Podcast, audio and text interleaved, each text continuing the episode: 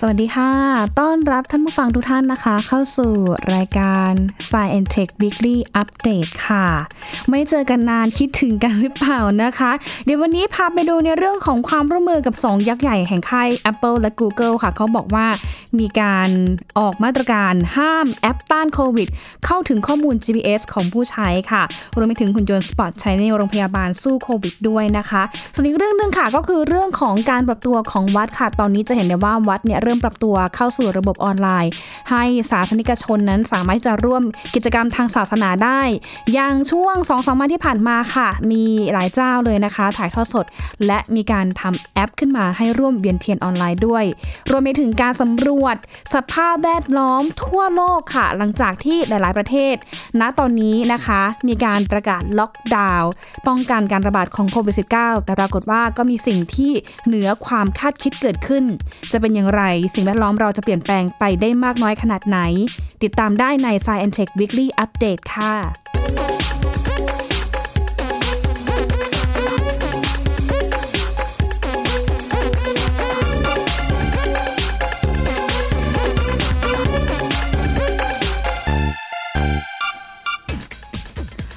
ก็ยังอยู่ที่เรื่องของโควิดอยู่นะคะ แต่ว่ายังเป็นการตามโควิด ในเชิงของเทคโนโลยีค่ะ ไม่แน่ใจว่าท่านผู้ฟังหลายท่านเนี่ยเคยได้ยินแอปหลาย ๆ แอปที่มีการ tracking สำหรับ การติดตามพื้นที่ที่มีการระบาดของโควิด -19 กันหรือยัง ลองไปโหลดใช้กันหรือยังนะคะ ตอนนี้มีหลายแอปมากที่เปิดให้บริการค่ะ แต่ว่าถ้ามองอีกด้านหนึ่งนะคะ ก็มีข้อกังวลเหมือนกัน ถึงเรื่องของระบบ Privacy หรือว่าความปลอดภัยความเป็นส่วนตัวของผู้ที่ทำการโหลดแอป tracking ตัวนี้นะคะ แล้วก็รวมไปถึงในเรื่องของการใช้แอปติดตามด้วยนะคะ ก็ทำให้หลายฝ่ายค่ะออกมาแสดงความเห็น แสดงข้อกังวลค่ะว่า เดี๋ยวข้อมูลเหล่านี้นะคะ มันอาจจะไปส่งผลกระทบต่อความเป็นส่วนตัวของผู้ที่ไปโหลดแอปก็ได้ ถึงแม้ว่าเขาเนี่ยจะมีจุดประสงค์ เพื่อใช้ในการ tracking โควิด -19 ก็ตามนะคะ เพราะว่าล่าสุดค่ะสองยักษ์ใหญ่อย่าง Apple แล้วก็ Google ค่ะ เขาบอกว่าตอนนี้นะคะมีการออกมาตรการห้าม ใช้แอปต้านโควิดเนี่ยไปเข้าถึงข้อมูล GPS ของผู้ใช้งานค่ะ ที่มาที่ไปของเรื่องนี้นะคะ มีรายงานจากทาง Voice of America เหมือนกันค่ะ ก็บอกว่าตัวบริษัท Apple และ Google เนี่ย เปิดเผยว่าจะห้ามการใช้ระบบระบุพิกัดตำแหน่งของสถานที่ ในแอปที่ใช้ซอฟต์แวร์ที่ทั้งสองบริษัทพัฒนาขึ้น เพื่อเก็บข้อมูลการติดต่อ และการเข้าใกล้บุคคลของบุคคลอื่น ของผู้ใช้สมาร์ทโฟนด้วยนะคะ เนื่องจากว่าทาง Apple แล้วก็ Google ค่ะเขาได้ร่วมกันพัฒนาซอฟต์แวร์ดังกล่าวขึ้นมานะคะ คือแต่ละเจ้าแต่ละฝ่ายเนี่ยก็มีการผลิตพัฒนาซอฟต์แวร์ให้กับลูกค้า เพื่อที่จะช่วยยับยั้งการแพร่ระบาดของโควิด -19 ใช้ในการ tracking ติดตามนะคะ พื้นที่ไหนที่มันมีการระบาดเนี่ยนะคะ มากน้อยแค่ไหนเพื่อที่จะให้ประชาชนนะคะที่ดาวน์โหลดข้อมูลเนี่ยนะคะ เก็บเอาไว้ดูนะคะ แล้วก็จะเก็บไว้ใช้พิจารณาหรือว่าป้องกันตัวเองเนี่ยเวลาที่เดินทางเข้าไปในพื้นที่ที่พบการระบาดหนาแน่น หรือว่าพบการระบาดมากที่สุดนั่นเองนะคะ ก็เหมือนป้องกันให้คนใช้เนี่ยรู้ตัวด้วยเวลาที่เขาเนี่ยเข้าไปใกล้ในพื้นที่ดังกล่าว แต่ทีนี้เนี่ยมันมีข้อมูลเพิ่มเติมเข้ามาเหมือนกันค่ะว่ารอยเตอร์รายงานว่า ณตอนนี้นะคะทั้ง 2 บริษัทไม่ว่าจะเป็นทั้ง Apple และ Google ค่ะ มีการกำหนดว่าผู้ที่จะเข้าถึงข้อมูลดังกล่าวนั้น จะเป็นเพียงเจ้าหน้าที่ด้านสาธารณสุขเท่านั้นค่ะ แล้วก็บอกว่าตอนนี้ให้ความสำคัญกับความเป็นส่วนตัวของผู้ใช้สมาร์ทโฟนด้วยเช่นกันนะคะซึ่งแม้ว่าระบบจะใช้ข้อมูลจากสัญญาณบลูทูธแล้วก็ไม่ใช่สัญญาณระบุพิกัดตำแหน่งอย่าง GPS ค่ะ แต่มีผู้เชี่ยวชาญหลายคนเนี่ยเขาก็กังวลเหมือนกันนะคะ เพราะว่า ก็มีอเมริกาเองค่ะเขาก็มีการให้ข้อมูลกับทางรอยเตอร์เหมือนกันค่ะว่า ตอนนี้การทำงานของระบบติดตามตำแหน่งเนี่ย จะประสบผลอย่างมีนัยสำคัญ ก็เมื่อซอฟต์แวร์ใช้ข้อมูล GPS ด้วยนะคะ มันก็เลยยิ่งทำให้มันมีข้อกังวลว่า เอ๊ะ ถ้าสมมุติว่าคนที่โหลดหรือว่าคนที่ใช้งานเนี่ยนะคะ หรือแม้แต่คนที่แบบใช้สมาร์ทโฟนเนี่ยนะคะ เดินทางไปไหนเนี่ย มันก็จะระบุพิกัด ขึ้นนะคะแบบนี้มันก็อาจจะทำให้มีผลต่อความเป็นส่วนตัวเหมือนกันนะคะ ทีนี้แม้ว่าระบบเนี่ยนะคะจะมีหลาย ๆ คนเนี่ยนะคะ กังวลค่ะ แต่ว่า Apple Google เองเนี่ยเขาก็บอกว่าณส่วนนี้เขาจะไม่ใช้ข้อมูล GPS ของผู้ใช้เลย แล้วก็เจ้าหน้าที่เองนะคะ จะต้องใช้ข้อมูลที่มาจากบลูทูธเท่านั้น ซึ่งการใช้งานเนี่ยก็ยังหวังผลที่แน่นอนได้ไม่มากนักนะคะ เพราะว่า ถ้าพูดถึงเรื่องของความแม่นยำของพิกัดของอะไรอย่างเงี้ยค่ะก็คือ GPS เนี่ยเขาก็จะแม่นยำมากกว่าบลูทูธนั่นเองนะคะ แต่ทีนี้เขาบอกว่าก่อนหน้านี้ Apple แล้วก็ Google เนี่ยได้มีการประกาศแหละนะคะ ที่จะให้ความร่วมมือในการพัฒนาเทคโนโลยีที่สามารถแจ้งเตือนผู้คนค่ะ ให้ทราบว่าคนที่ดาวน์โหลดหรือว่าคนที่ใช้สมาร์ทโฟนเนี่ยนะคะ คุณเนี่ยเดินเข้าไปใกล้ หรือว่าอาจจะไปอยู่ในพื้นที่ที่มีการติดเชื้อโควิด -19 ได้ค่ะ แล้วก็ บางครั้งเนี่ยนะคะ มือถือมันก็เด้งขึ้นมาเองว่าอ๋อพื้นที่นี้มีการระบาดนะ ถ้าสมมุติว่าเราขับไปในพื้นที่ของเขตใดเขตหนึ่งนะคะ หรือว่าชุมชนตำบลใดตำบลหนึ่ง แล้วมันก็เด้งขึ้นมา โดยที่เราเนี่ยนะคะ ไม่ได้ทำการโหลดแอป tracking โควิด -19 เลยนะคะ มันก็ยิ่งทำให้หลายคนเนี่ยนะคะโอ้โห กังวลใจสิคะว่า เอ๊ะ จริง ๆ แล้วเนี่ย สรุปแล้วเนี่ย สมาร์ทโฟนเนี่ย มันใช้ตัว GPS หรือว่าตัวบลูทูธกันแน่นะคะ ซึ่งอย่างที่บอกไปค่ะว่ามันมีการตั้งข้อสังเกตค่ะว่า สมาร์ทโฟนเนี่ย มันเด้งขึ้นมาได้ ไม่ว่าจะเป็นการใช้ระบบปฏิบัติการ Android หรือว่า iOS ก็ตามนะคะ ซึ่งเขาบอกว่าการพัฒนาระบบ API หรือว่าฟังก์ชันเชื่อมต่อกับโปรแกรมอื่นๆเนี่ยก็คือเพื่อมีการใช้ติดตามเส้นทางการระบาดของโควิด -19 แต่ทีนี้ 2 บริษัทค่ะเขาก็เลยมีการร่วมกันออกแบบ ระบบติดตามตัวบุคคลผ่านสัญญาณบลูทูธค่ะ เพื่อที่จะระบุว่าบุคคลนั้น ใกล้ชิดกับใครเป็นระยะเวลานานมากพอที่จะได้รับหรือว่าแพร่เชื้อได้มากแค่ไหน และถ้าหากพบว่าใครในเครือข่ายเนี่ยใกล้ชิดตรวจพบว่าติดเชื้อโควิด -19 นะคะ ระบบก็จะแจ้งเตือนไปยังผู้ใช้งานทันทีค่ะ ซึ่งเขาบอกว่าระบบดังกล่าวเนี่ยนะคะ อยู่ระหว่างการทดสอบในอาสาสมัครเท่านั้น แต่ยืนยันนะคะว่า จะไม่มีการบันทึกข้อมูลส่วนตัวของผู้ใช้ในระบบนี้ค่ะ ซึ่งเขาบอกว่าระบบติดตามตัวบุคคลเพื่อจับเส้นทางการระบาดของโควิด -19 นี้นะคะ ก็มีหลายประเทศค่ะที่ใช้นะไม่ว่าจะเป็นที่สิงคโปร์อิสราเอล เกาหลีใต้โปแลนด์นะคะ ที่เขาบอกว่ามีการนำระบบดังกล่าวเนี่ยมาใช้รับมือกับโควิด -19 ขณะที่ฝรั่งเศส อังกฤษนะคะ เยอรมนีค่ะ ก็เตรียมที่จะผลักดันนโยบายดังกล่าวด้วยเช่นกันนะคะ ที่บางไทยของเราก็มีเหมือนกันแอปแอปหนึ่งนะคะที่ก่อนหน้านี้ก็มีการเปิดให้ประชาชนดาวน์โหลดไป แต่ปรากฏว่ามันก็มีความเป็นห่วงมีข้อกังวลนี้แหละค่ะเรื่องของการเข้าถึงข้อมูลส่วนบุคคลมากเกินไป มันก็เลยทำให้ทีมพัฒนา ตัวแอปนี้นะคะ ที่เป็นผู้พัฒนาด้านเทคนิคนะคะ ก็มีการถอนตัวออกไป เนื่องจากมีความเห็นไม่ตรงกันกับทางหน่วยงานภาครัฐค่ะ ก็เลยทำให้ ณตอนนี้ยังไม่แน่ใจว่าจะมีการเดินหน้าต่อหรือถอยหลัง หรือว่าปรับปรุงระบบอย่างไรเพื่อที่จะป้องกันไม่ให้เข้าถึงข้อมูลส่วนบุคคลของประชาชนมากเกินไป อันนี้ต้องรอติดตามกันด้วยนะคะ จากเรื่องของการติดตามค่ะ การ tracking ไปดูอีกหนึ่ง ตัวช่วยเขาที่เขาบอกว่าช่วยทำให้คุณหมอในโรงพยาบาล เจ้าหน้าที่โรงพยาบาลเนี่ยนะคะ ทำงานได้ ลดความเสี่ยงมากยิ่งขึ้นค่ะ เพราะว่าณตอนนี้นะคะที่อเมริกาค่ะนำหุ่นยนต์ Spot มาใช้งานในโรงพยาบาลบริกแฮมและก็สตรีนะคะที่มหาวิทยาลัยฮาร์วาร์ดค่ะ ซึ่งตัวหุ่นยนต์นี้นะคะจะช่วยอำนวยความสะดวก ให้กับบุคลากรทางการแพทย์ ตรวจวินิจฉัยผู้ป่วยเบื้องต้นจากระยะไกล แล้วก็เป็นการสามารถลดสัมผัสระหว่างตัวบุคคลนะคะ ระหว่างแพทย์กับผู้ป่วยได้ นอกจากนี้ค่ะก็ยังสนับสนุน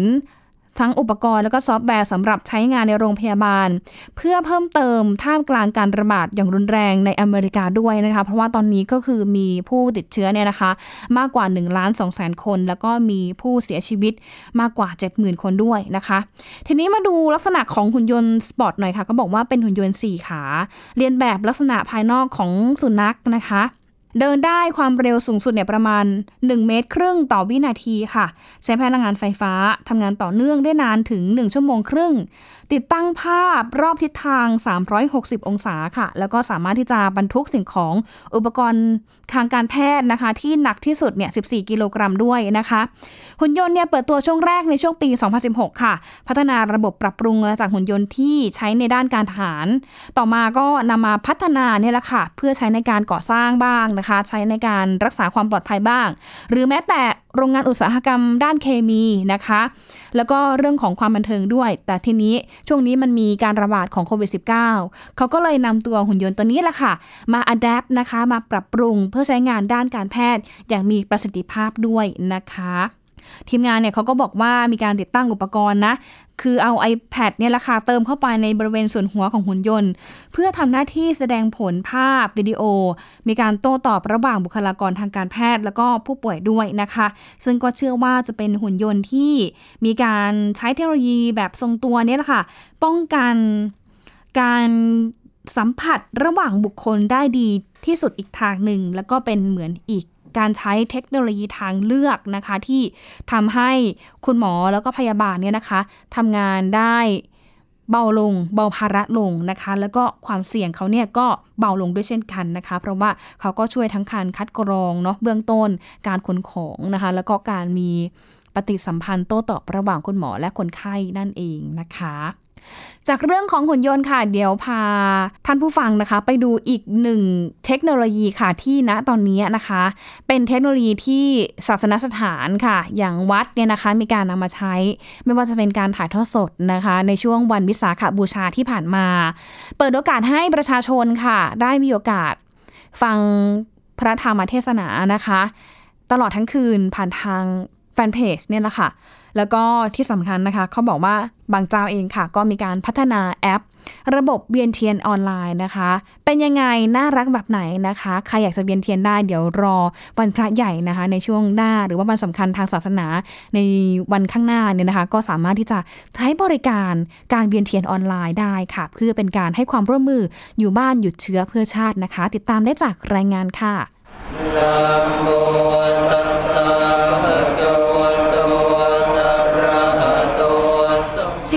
กาเป็นช่วงเวลาที่วัดส่วนใหญ่ เปิดให้พุทธศาสนิกชน ร่วมกิจกรรมทางศาสนาแบบออนไลน์ ในวันขึ้น 15 ค่ำเดือน 6 เนื่องในวันวิสาขบูชา เพื่อให้ความร่วมมือป้องกันการแพร่ระบาดของโรคโควิด -19 ที่จะสืบทอดกันมาในช่วงอย่างที่วัดบวรนิเวศวิหาร เชิญชวนประชาชนเวียนเทียนที่บ้านในเวลาหนึ่งทุ่มตรง พร้อมประสงค์ที่จะเวียนเทียนที่วัด มีกิจกรรมตั้งแต่เมื่อวานนี้จนถึงวันพรุ่งนี้ ก่อนที่จะมีการเทศกันแรก สดับพระธรรมเทศนา ในเวลา 21 นาฬิกา ต่อเนื่องถึงรุ่งเช้าในวันที่ 7 พฤษภาคมนี้ เป็นการปรับตัวของศาสนสถานในช่วงที่เกิดโรคระบาด ในสถานการณ์โรคระบาดโควิด -19 ที่เป็นปัญหาทั่วทั้งโลกในปัจจุบันนี้ทำให้เราต้องเว้นระยะห่างทางสังคมกัน การจัดกิจกรรมวันวิสาขาบูชาที่เคยปฏิบัติกันมาทุกๆปีนั้น ก็จัดได้อย่างไม่สะดวกมากนัก ดังนั้นวัดบวรนิเวศวิหาร จึงขอเชิญชวนทุกๆทท่าน ร่วมรับชมการถ่ายทอดสดกิจกรรม เนื่องในวันวิสาขาบูชา วิสาขาบูชาไลฟ์ได้ที่ Facebook Fanpage วัดบวรนิเวศวิหาร เพื่อเป็นการสร้างธรรมาราม น้อมนำธรรมะเข้าสู่จิตใจได้ที่บ้านของทุกๆทท่าน การถ่ายทอดสดของวัดในปีนี้ไม่ใช่ครั้งแรก ก่อนหน้านี้มีการถ่ายทอดสดมันสำคัญทางศาสนาอย่างต่อเนื่องสำหรับวันเพ็ญเดือน 6 เป็นวันตั้งน้ำตั้งเทียน ในพิธีวิสาขบูชา ตามธรรมเนียมของวัดจะมีการไหว้ครูปาทยาย คือการไหว้ครูผู้สั่งสอนธรรม สืบทอดมายาวนานกว่า 100 ปี พระสงฆ์ทำการบูชา สวดมนต์ บริจาคทายธรรม เพื่ออุทิศส่วนกุศลแก่ครูอุปัชฌาย์ อาจารย์ และรำลึกถึงคุณของพระสัมมาสัมพุทธเจ้าสำหรับการเวียนเทียนไม่ว่าจะเป็นที่วัดหรือที่บ้าน หรือผ่านระบบออนไลน์ ล้วนมีจุดประสงค์เพื่อการตั้งจิตอธิษฐาน บูชาพระรัตนตรัย และตั้งมั่นที่จะนำคุณธรรม เป็นวิถีชีวิตของตัวเอง อย่างโปรแกรมนี้เป็นโปรแกรมเวียนเทียนทางเลือก การร่วมกิจกรรมออนไลน์ ผ่านทางหน้าจอสมาร์ทโฟน ในช่วงที่มีการระบาดของโควิด -19 นะคะ ก็มีหลายวัดค่ะ ขอความร่วมประชาชนให้ร่วมกันทำกิจกรรมทางศาสนาที่บ้านค่ะ อย่างในคืนนี้ดิฉันอยากจะไปเวียนเทียน ก็สามารถร่วมเวียนเทียนออนไลน์ได้นะคะ เพียงเข้าไปในระบบค่ะ แล้วก็เลือกวัดที่เราอยากจะร่วมเวียนเทียนค่ะ จากนั้นนะคะระบบก็จะ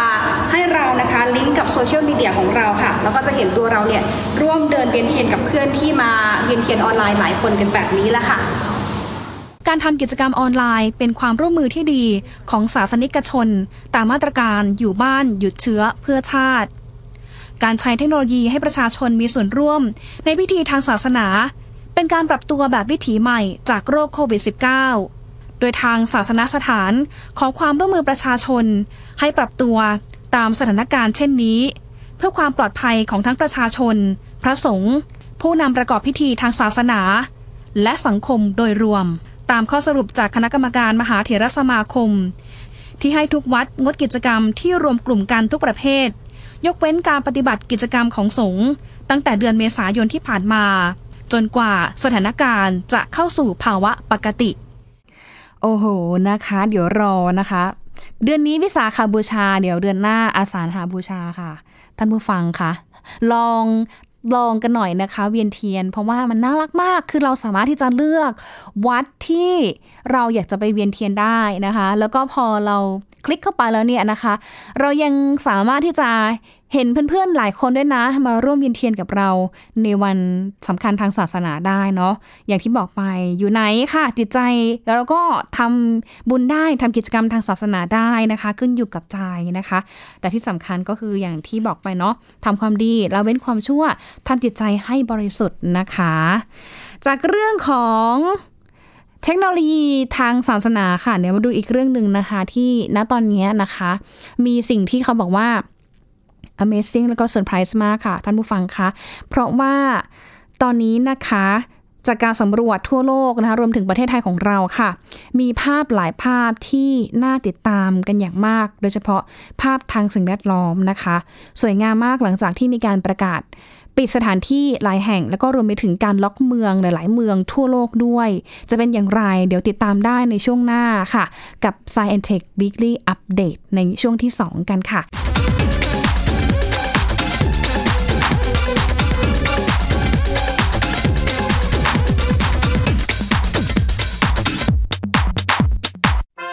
มีสมาร์ทโฟน ก็ฟังได้ไทย PBS ดิจิทัล Radio สถานีวิทยุดิจิทัลจากไทย PBS เพิ่มช่องทางง่ายๆ ให้คุณได้ฟังรายการดีๆ ทั้งสดและย้อนหลัง ผ่านแอปพลิเคชันไทย PBS Radio หรือเวอร์ไบเว็บไทยพีบีเอสเรดิโอคอมไทยพีบีเอสดิจิทัลเรดิโออินฟอร์เทนเมนต์ for all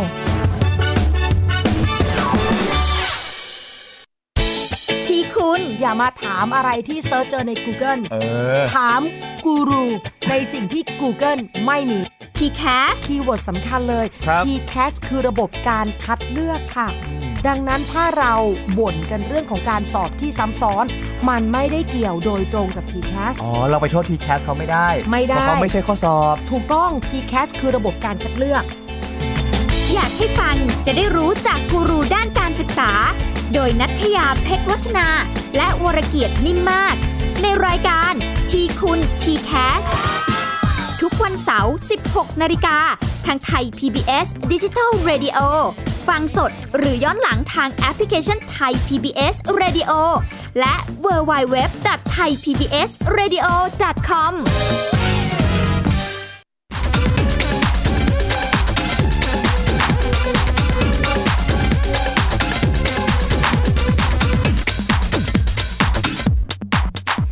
กับสู่ Science Tech Weekly Update ช่วงที่ 2 นะคะ ช่วงนี้ค่ะ จะพาท่านผู้ฟังนะคะ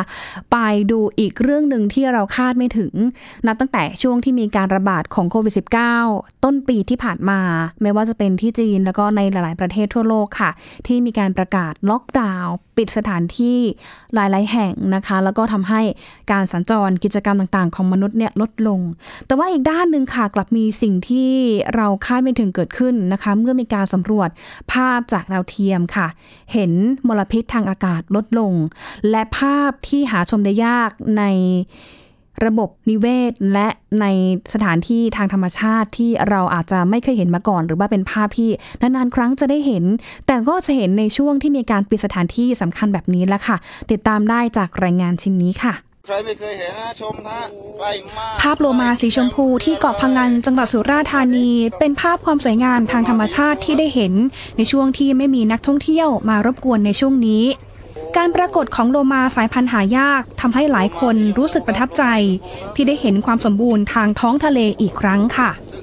หรือเป็นภาพวิดีโอฝูงโลมาปากขวด หรือว่าอิรบดีกว่า 50 ตัวเล่นน้ำอย่างร่าเริง ใกล้กับอุทยานแห่งชาติหมู่เกาะซิมิลันจังหวัดพังงา โดยจากภาพจะเห็นได้ว่ามีโลมาว่ายน้ำอย่างร่าเริงระหว่างทาง และเข้ามาทักทายเจ้าหน้าที่อย่างใกล้ชิด จึงเกิดภาพน่ารักน่ารักแบบนี้ขึ้นค่ะภาพธรรมชาติเหล่านี้ไม่เคยพบมาก่อนค่ะ หลังจากสถานที่ธรรมชาติถูกสั่งปิด ตามมาตรการป้องกันการแพร่ระบาดโควิด -19 จึงได้เห็นความงดงามในหลายพื้นที่ อีกด้านหนึ่งก็ยังมีสิ่งที่คาดไม่ถึงกับสิ่งแวดล้อมเหมือนกันนะคะ หลังจากที่คนนั้นออกจากบ้านน้อยลง การเดินทางน้อยลง ก็ทำให้มลพิษในอากาศนั้นก็มีการเปลี่ยนแปลงไปในทางที่ดีขึ้นเหมือนกันค่ะในการสำรวจประเทศหลายประเทศที่มีการล็อกดาวน์ก่อนหน้านี้ ก็พบว่ามีค่ามลพิษทางอากาศ ลดน้อยลงอย่างเห็นได้ชัดเจนค่ะและที่เห็นชัดเจนคือมาตรการสั่งปิดเมืองล็อกดาวน์หลาย ๆ ประเทศทั่วโลก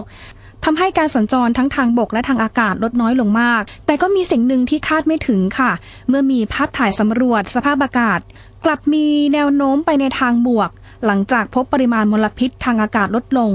ทั้งปริมาณ PM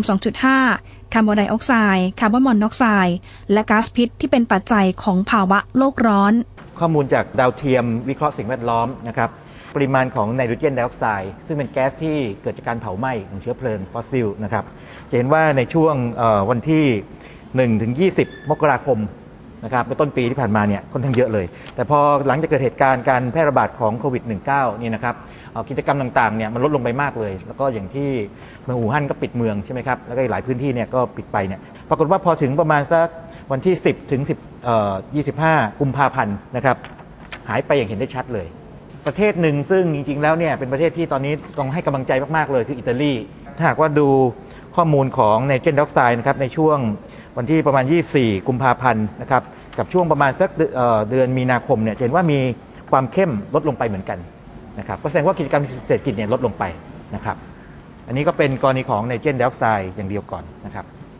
ผลกระทบเชิงลบของโควิด -19 เห็นได้ชัดเจนในแทบทุกมิติของสังคมโลก เป็นภัยคุกคามต่อสุขภาพและชีวิตของผู้คน ธุรกิจจำนวนมหาศาลสะดุด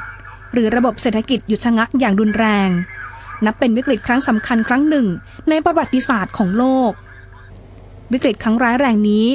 ยังมีปรากฏการณ์ใหญ่หลายอย่างที่อาจมองว่าเป็นแง่หมวกได้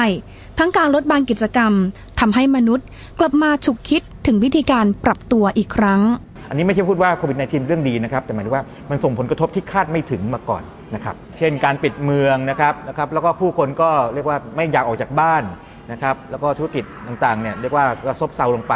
นะครับมันแปลว่าการใช้พลังงานลดลงนะครับแล้วการใช้ทรัพยากรลดลง ดังนั้นไอ้พวกมลพิษต่างๆ ก็ลดลงตามไปด้วยนะครับทีนี้ถ้าเกิดว่าเราสามารถตระหนักข้อนี้ได้นะครับหลังจากวิกฤตนี้ผ่านพ้นไปแล้วนะครับซึ่งหวังว่าคงจะเร็วที่สุดเท่าที่เป็นไปได้นี่นะครับเราก็อาจจะมีมาตรการใหม่ๆ หรือว่า ปลุกจิตสำนึกใหม่ๆของมนุษย์ขึ้นมาว่าทำยังไงถึงจะรักษาโรคนี้ไว้ให้กับเรียกว่าลูกหลานของเรา ที่ผ่านมามนุษย์มีความพยายามจะลดมลพิษด้วยมาตรการต่างๆ ได้ผลในบางส่วน แต่ภาพรวมยังไม่ปรากฏผลอย่างชัดเจน เมื่อเกิดวิกฤตการระบาดโควิด -19 ในโลกขึ้นมา ก็ไม่ได้หมายความว่าเป็นสิ่งที่ดี แต่ความหมายที่แท้จริง หากมองอีกมิติหนึ่ง คือมนุษยชาติจำเป็นต้องปรับเปลี่ยนทัศนคติ และปรับการดำเนินชีวิต ที่รบกวนธรรมชาติ ให้น้อยที่สุด ก็เป็นการไปสำรวจนะคะ สภาพแวดล้อมค่ะที่เปลี่ยนไปในช่วงของการระบาดโควิด -19 นะคะรวมไปถึงวิถีชีวิตแบบใหม่นะคะที่เราสามารถที่จะปรับได้ จากก่อนหน้านี้นะคะหลายคนหลายภาคส่วนเองพยายามพูดถึงในเรื่องของการทำงานที่บ้าน work from home สำหรับบางอาชีพที่สามารถทำได้นะคะ โดยเฉพาะระบบที่เกี่ยวข้องกับออนไลน์นะคะ หรือยังไงก็แล้วแต่นะคะ แต่ปรากฏว่าในช่วงโควิด -19 ค่ะ มันก็กระตุ้นทำให้หลาย ๆ คนหลาย ๆ องค์กรเนี่ยนะคะ ตื่นตัวนะคะ แล้วก็ลองปรับมา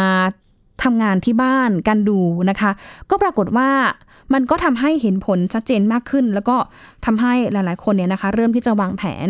วางนวัตกรรม หรือว่าวางระบบในการทำงานในอนาคตนะคะ ที่อาจจะเพิ่มการทำงาน work from home หรือว่าทำจากบ้านเนี่ยได้ง่ายขึ้นด้วยเช่นกันนะคะะก็เป็นอีกเรื่องราวหนึ่งค่ะที่จะให้เราเนี่ยได้ฉุกคิดเนาะในช่วงที่มีวิกฤตการระบาดของโควิด -19 แบบนี้แล้วค่ะ จากเรื่องของโลกนะคะในโลกเนี่ยนะคะพาไปดูนอกโลกกันบ้างค่ะ โดยเฉพาะที่ดาวพุธนะคะเขาบอกว่าณตอนนี้นะคะ ดาวพุธเนี่ยนะคะมีน้ำแข็งที่ขั้วด้วยนะคะ ซึ่งมันเกิดจากความร้อนของดวงอาทิตย์ แต่ถ้าบอกว่าน้ำแข็งเนี่ยนะคะมันเกิดความร้อนเกิดจากความร้อนได้อย่างไร อันนี้นะคะมีผู้เชี่ยวชาญจากทางสถาบันวิจัยดาราศาสตร์แห่งชาติมาไขคำตอบค่ะ เขาบอกว่าในปี 2555 มีนักดาราศาสตร์เนี่ยยืนยันว่ามีน้ำแข็งในหลุมอุกาบาตที่ขั้วดาวพุธ เป็นผลลัพธ์จากการสำรวจของยานอวกาศ Messenger แต่ยังไม่มีใครทราบว่าทำไมบนดาวเคราะห์ที่อยู่ใกล้ดวงอาทิตย์มากที่สุด และมีอุณหภูมิพื้นผิวสูงสุดถึง 400 องศาเซลเซียส ถึงมีน้ำแข็งอยู่มันเป็นไปได้หรือไม่นะคะแต่ว่าตอนนี้ค่ะ คุณแบรนด์โจนส์ค่ะ นักวิจัยจากสถาบัน วิจัยเทคโนโลยีจอร์เจียค่ะ แล้วก็ทีมวิจัยเนี่ยเขาบอกว่า แม้น้ำแข็งที่พบบนดาวพุธเนี่ยมีปริมาณมากกว่าที่พบดวงจันทร์นะคะ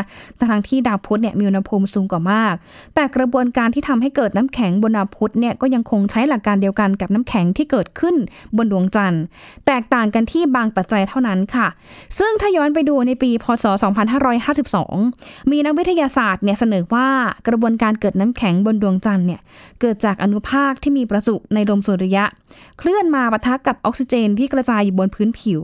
เกิดเป็นโมเลกุลไฮดรอกซิลค่ะ ซึ่งประกอบไปด้วยอะตอมของออกซิเจน และไฮโดรเจนอย่างละหนึ่งตัวนะคะ ทีนี้คุณแบรนด์เนี่ยก็เลยนำแนวคิดของกระบวนการข้างต้นมาวิเคราะห์ อีกครั้ง ร่วมกับโทมัส ออร์แลนโด นักวิจัยร่วมของสถาบันเดียวกันค่ะ แล้วก็มีการตีพิมพ์ออกมาในช่วงประมาณ 2 ปีที่ผ่านมา ผลวิจัยคือหลักการดังกล่าวเนี่ยจะทำให้เกิดไฮดรอกซิลบนดวงจันทร์ปริมาณมาก แต่ก็เกิดโมเลกุลน้ำได้น้อย เนื่องจากมีอุณหภูมิพื้นผิวเฉลี่ยต่ำและกระบวนการเกิดโมเลกุลน้ำด้วยหลักการนี้ค่ะ ก็เลยสามารถเกิดขึ้นได้ทั้งกับ ดาวเคราะห์น้อย ดาวพุธ หรือว่าวัตถุอื่น ๆ ที่ปะทะกับลมสุริยะโดยตรงนะคะ ซึ่งก็มีงานวิจัยตีพิมพ์ออกมาค่ะ แล้วเขาก็บอกว่าการเกิดน้ำแข็งบนดาวพุธเนี่ยนะคะมันสามารถที่จะอธิบายได้ และที่สำคัญก็คือดาวพุธเนี่ยแหละค่ะ มีน้ำแข็งมากกว่าดวงจันทร์ ที่เป็นอีกหนึ่งปัจจัยที่สำคัญในการสร้างโมเลกุลของน้ำนั่นก็คือความร้อน เพราะว่าตอนกลางวันนะคะ ดาวพุธเนี่ยมีอุณหภูมิพื้นผิวเฉลี่ยเนี่ยสูงสุดถึง 400 องศาเซลเซียส แล้วก็มีโมเลกุลหมู่เป็นไฮดรอกซิลกระจายอยู่ทั่วไปบนพื้นผิวดาวค่ะ ซึ่งความร้อนก็จะช่วยให้ไฮดรอกซิลเนี่ยหลุดลอย รวมตัวเข้ากับไฮดรอกซิลตัวอื่นๆเป็นโมเลกุลน้ำแล้วก็แก๊สไฮโดรเจนทั่วดาวพุธด้วยนะคะ ทีนี้ที่มาที่ไปหลังจากนี้จะเกิดเป็นน้ำแข็งได้อย่างไรนะคะ ติดตามกันได้อีกครั้งหนึ่งค่ะ ใน Science Tech Weekly Update ในสัปดาห์หน้านะคะ ช่วงนี้หมดเวลาแล้วค่ะ ลาไปก่อนนะคะ สวัสดีค่ะ